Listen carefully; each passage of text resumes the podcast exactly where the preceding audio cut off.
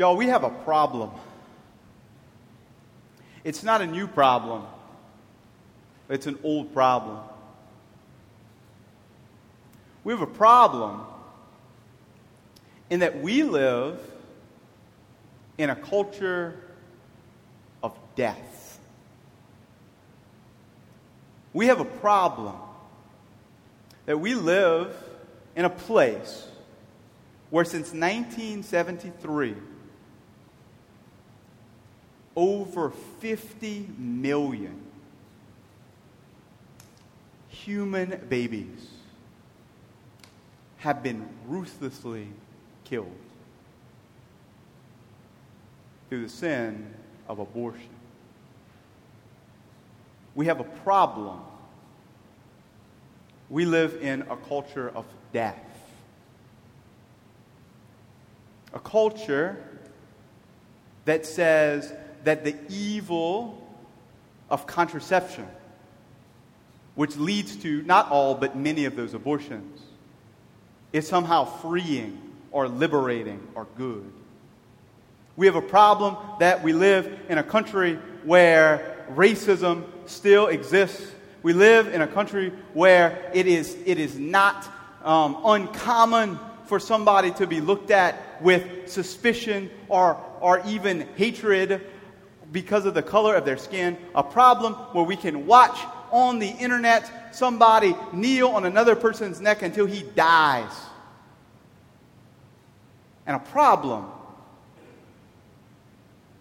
where, while many people correctly want to peacefully protest those kinds of evils, which is a good, which we ought to do, the evils of abortion, like we do every year in Washington, D.C., the evils of racism. We have a problem that some people think that the right thing to do is to go burn down buildings or loot stores that have nothing to do with the issue at hand. We have a problem that we are living in a culture of death, and I would like to share with you today the first thing to do about it. Not all the things to do about it. That would take us way too much time, and, and I don't know them all. I'd like to share with you the first thing to do about it. I've only been a priest for three years. But in those three years, over and over and over again, I have experienced people come to me with this problem, with that problem, looking at the culture of death in, w- in which we live, looking at our young people who keep leaving and leaving and leaving the faith and keep supporting bad, wicked things. And they say, Father, what do we do about it? And then I tell them what to do about it. And they go off and ignore what I said. And I wish I could say that I've never done that, but I have. I've went to people with problems, and they've told me what to do about it, and I have gone off and done nothing. I'll repent of that. Today I'm challenging us to do something about the culture of death, evil that we see around us, and murder, including the murder which is abortion, and violence, and racism. And in particular, challenge my brothers men here. We who are called to lead, who therefore must, must step up. St. Paul, when he's writing to the Ephesians, he fights the battle. St. Paul is a good father, a good spiritual father. And he is fighting the battle for the souls of the people in Ephesus because he knows what Jesus said today. Whoever denies me before men, I will deny before my heavenly Father. St. Paul knows that there is evil. He knows that there is wickedness. He knows that if the people in Ephesus who have become Christians deny Jesus, that he's going to deny them and that they will go to hell. And he, like God, does not want anybody to go to hell. We men. Everybody, but it's Father's Day. Specifically speaking, or not specifically, but intentionally speaking to men today on Father's Day. Be fathers like St. Paul. What does he do? I bow my knees before the Father. Like this. Get on my knees before God the Father Almighty from whom every family in heaven and on earth is named. I get on my knees, St. Paul says, that you might be strengthened, that you might have faith, and that you might be rooted and grounded in love. St. Paul, as a father, he gets on his knees and he begs God for the grace.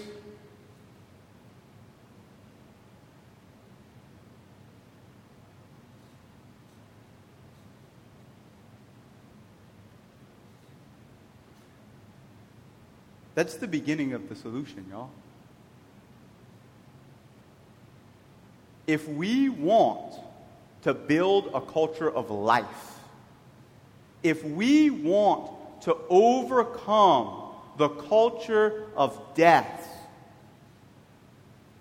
the necessary beginning, the only beginning that works is to pray and to fast to pray and to fast. If you want to be part of the culture of life, if you want to be part of the fight, part of the battle, like to win our nation, to win our world, to win our communities for Jesus Christ, there are no other ways to do it. It must, you must, I must start with prayer and with fasting. Here's why.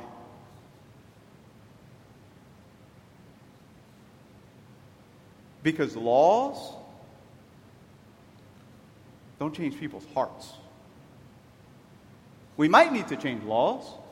Surely, there are laws, we have some bad laws. Changing policies does not change people's hearts. Getting up here and talking about stuff does not change people's hearts. And I know that because I have heard people say the right thing and not done it. And I know that each of you have done the same.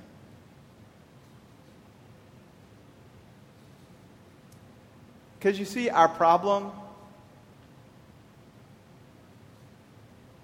isn't with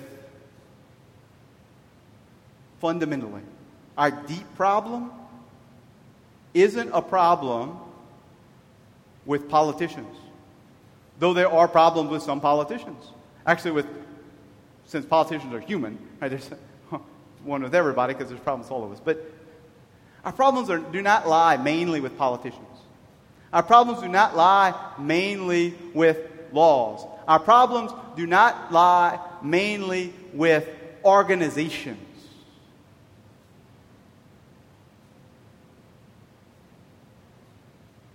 Our problem, the problem of the culture of death,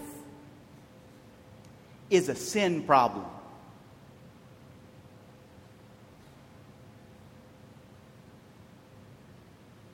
Adam chose to abandon his post as father and also as husband. When the, when the serpent came into the garden, Adam chose to cower away.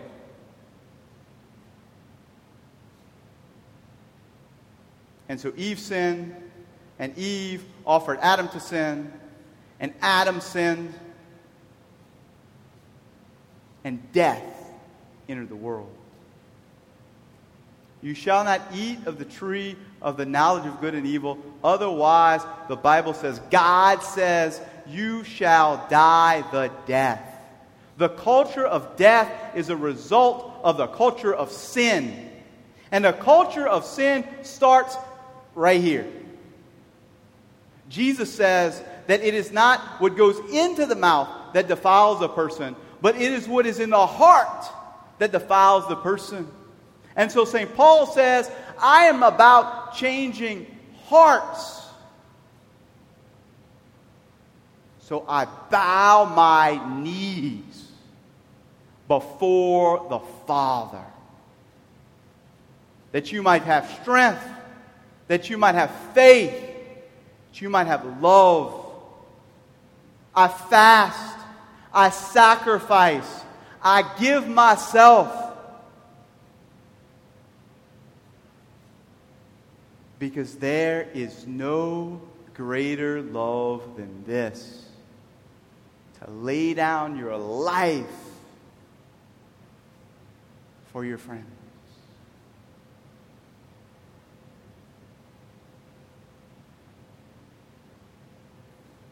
This is the image of being a man. This is it.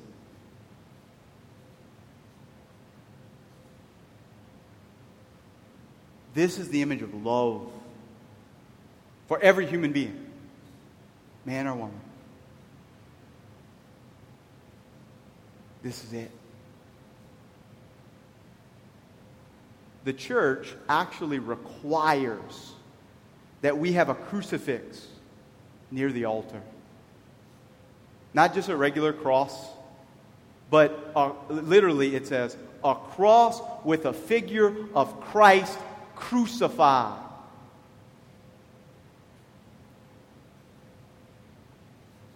And the United States bishops recommend that it be a big one, not a tiny one like this, but a big one that everybody can see. And that everybody, every time we come to Mass, every time we pray the sacred liturgy, every time we come to Calvary, can see the love of God for you.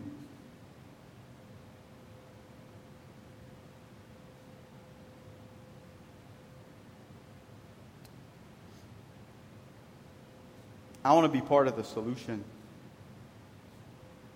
to the culture of death. I want to build the culture of life. And I know that you do too. Otherwise, you wouldn't be here today. So,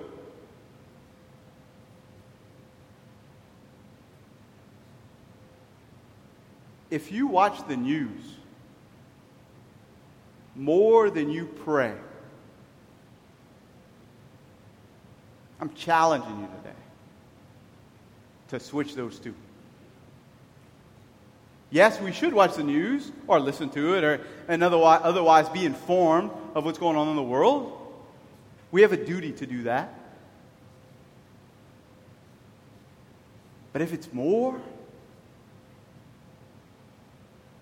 then you open up the letter from the King of the universe, God the Father, and read it.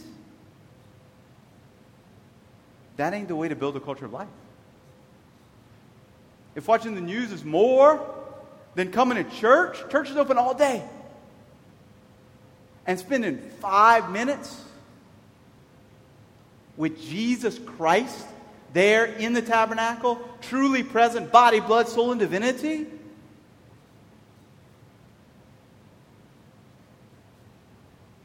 then we're not using our weapons to fight against the culture of death. We're not using our tools to build up the culture of life.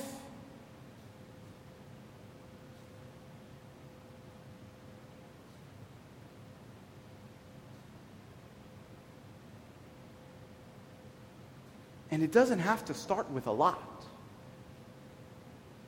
It can start with five minutes in the Word of God in the Bible every day. Start with the Gospel of Matthew. Just open it up and read it. Or start with the book of Proverbs. Five minutes. Church is open all day. On your way to work, on your way home from work, at your lunch hour. Jesus, I want to be part of the solution. And the only way, the first way, the necessary precondition for the solution is to pray and to fast. It's Friday. You know what? I'm going to fast from lunch today. And I'm going to come spend not five minutes, but 30 minutes. Because I'm fasting from lunch. It's Friday. I'm going to come spend 30 minutes. And I'm going to fast. I'm going to choose not to eat between meals on Wednesday because that's the day when Jesus was betrayed. And Jesus is be, being betrayed all over the place today. That's what happens every time we sin.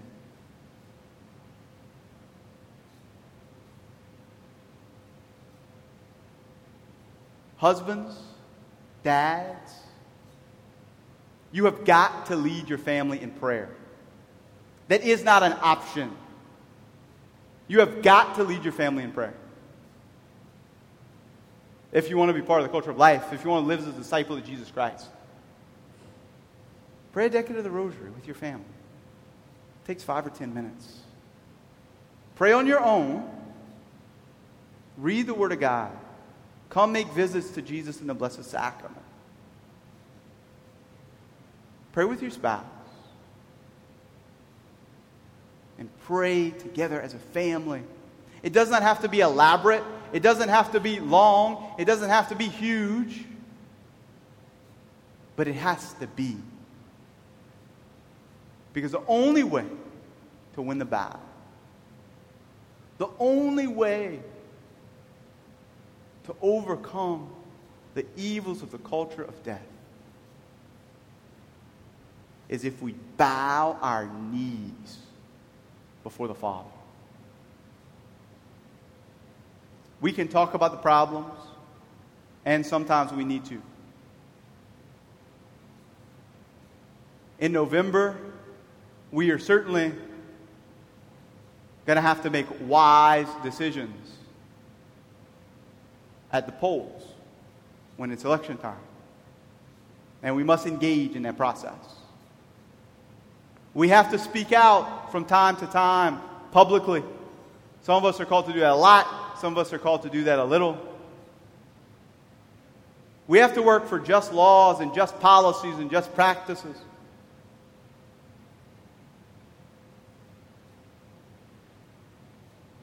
All those things are, all those things are, are necessary. But they are utterly fruitless if we're not praying and fasting first and always. Jesus says in John 15, apart from me, you can do nothing. I'm reading you the whole verse. John 15, 5. I am the vine, you are the branches. He who abides in me and I in him, he it is that bears much fruit. That's what I want. For me, for you, for our parish, for our society. I want the fruit of the culture of life. And I know that you do too. Otherwise, you wouldn't be here. And the only way to bear that fruit, right, is to abide in Him apart from me, you can do nothing. Y'all, the culture of death, death is winning. And that is unacceptable.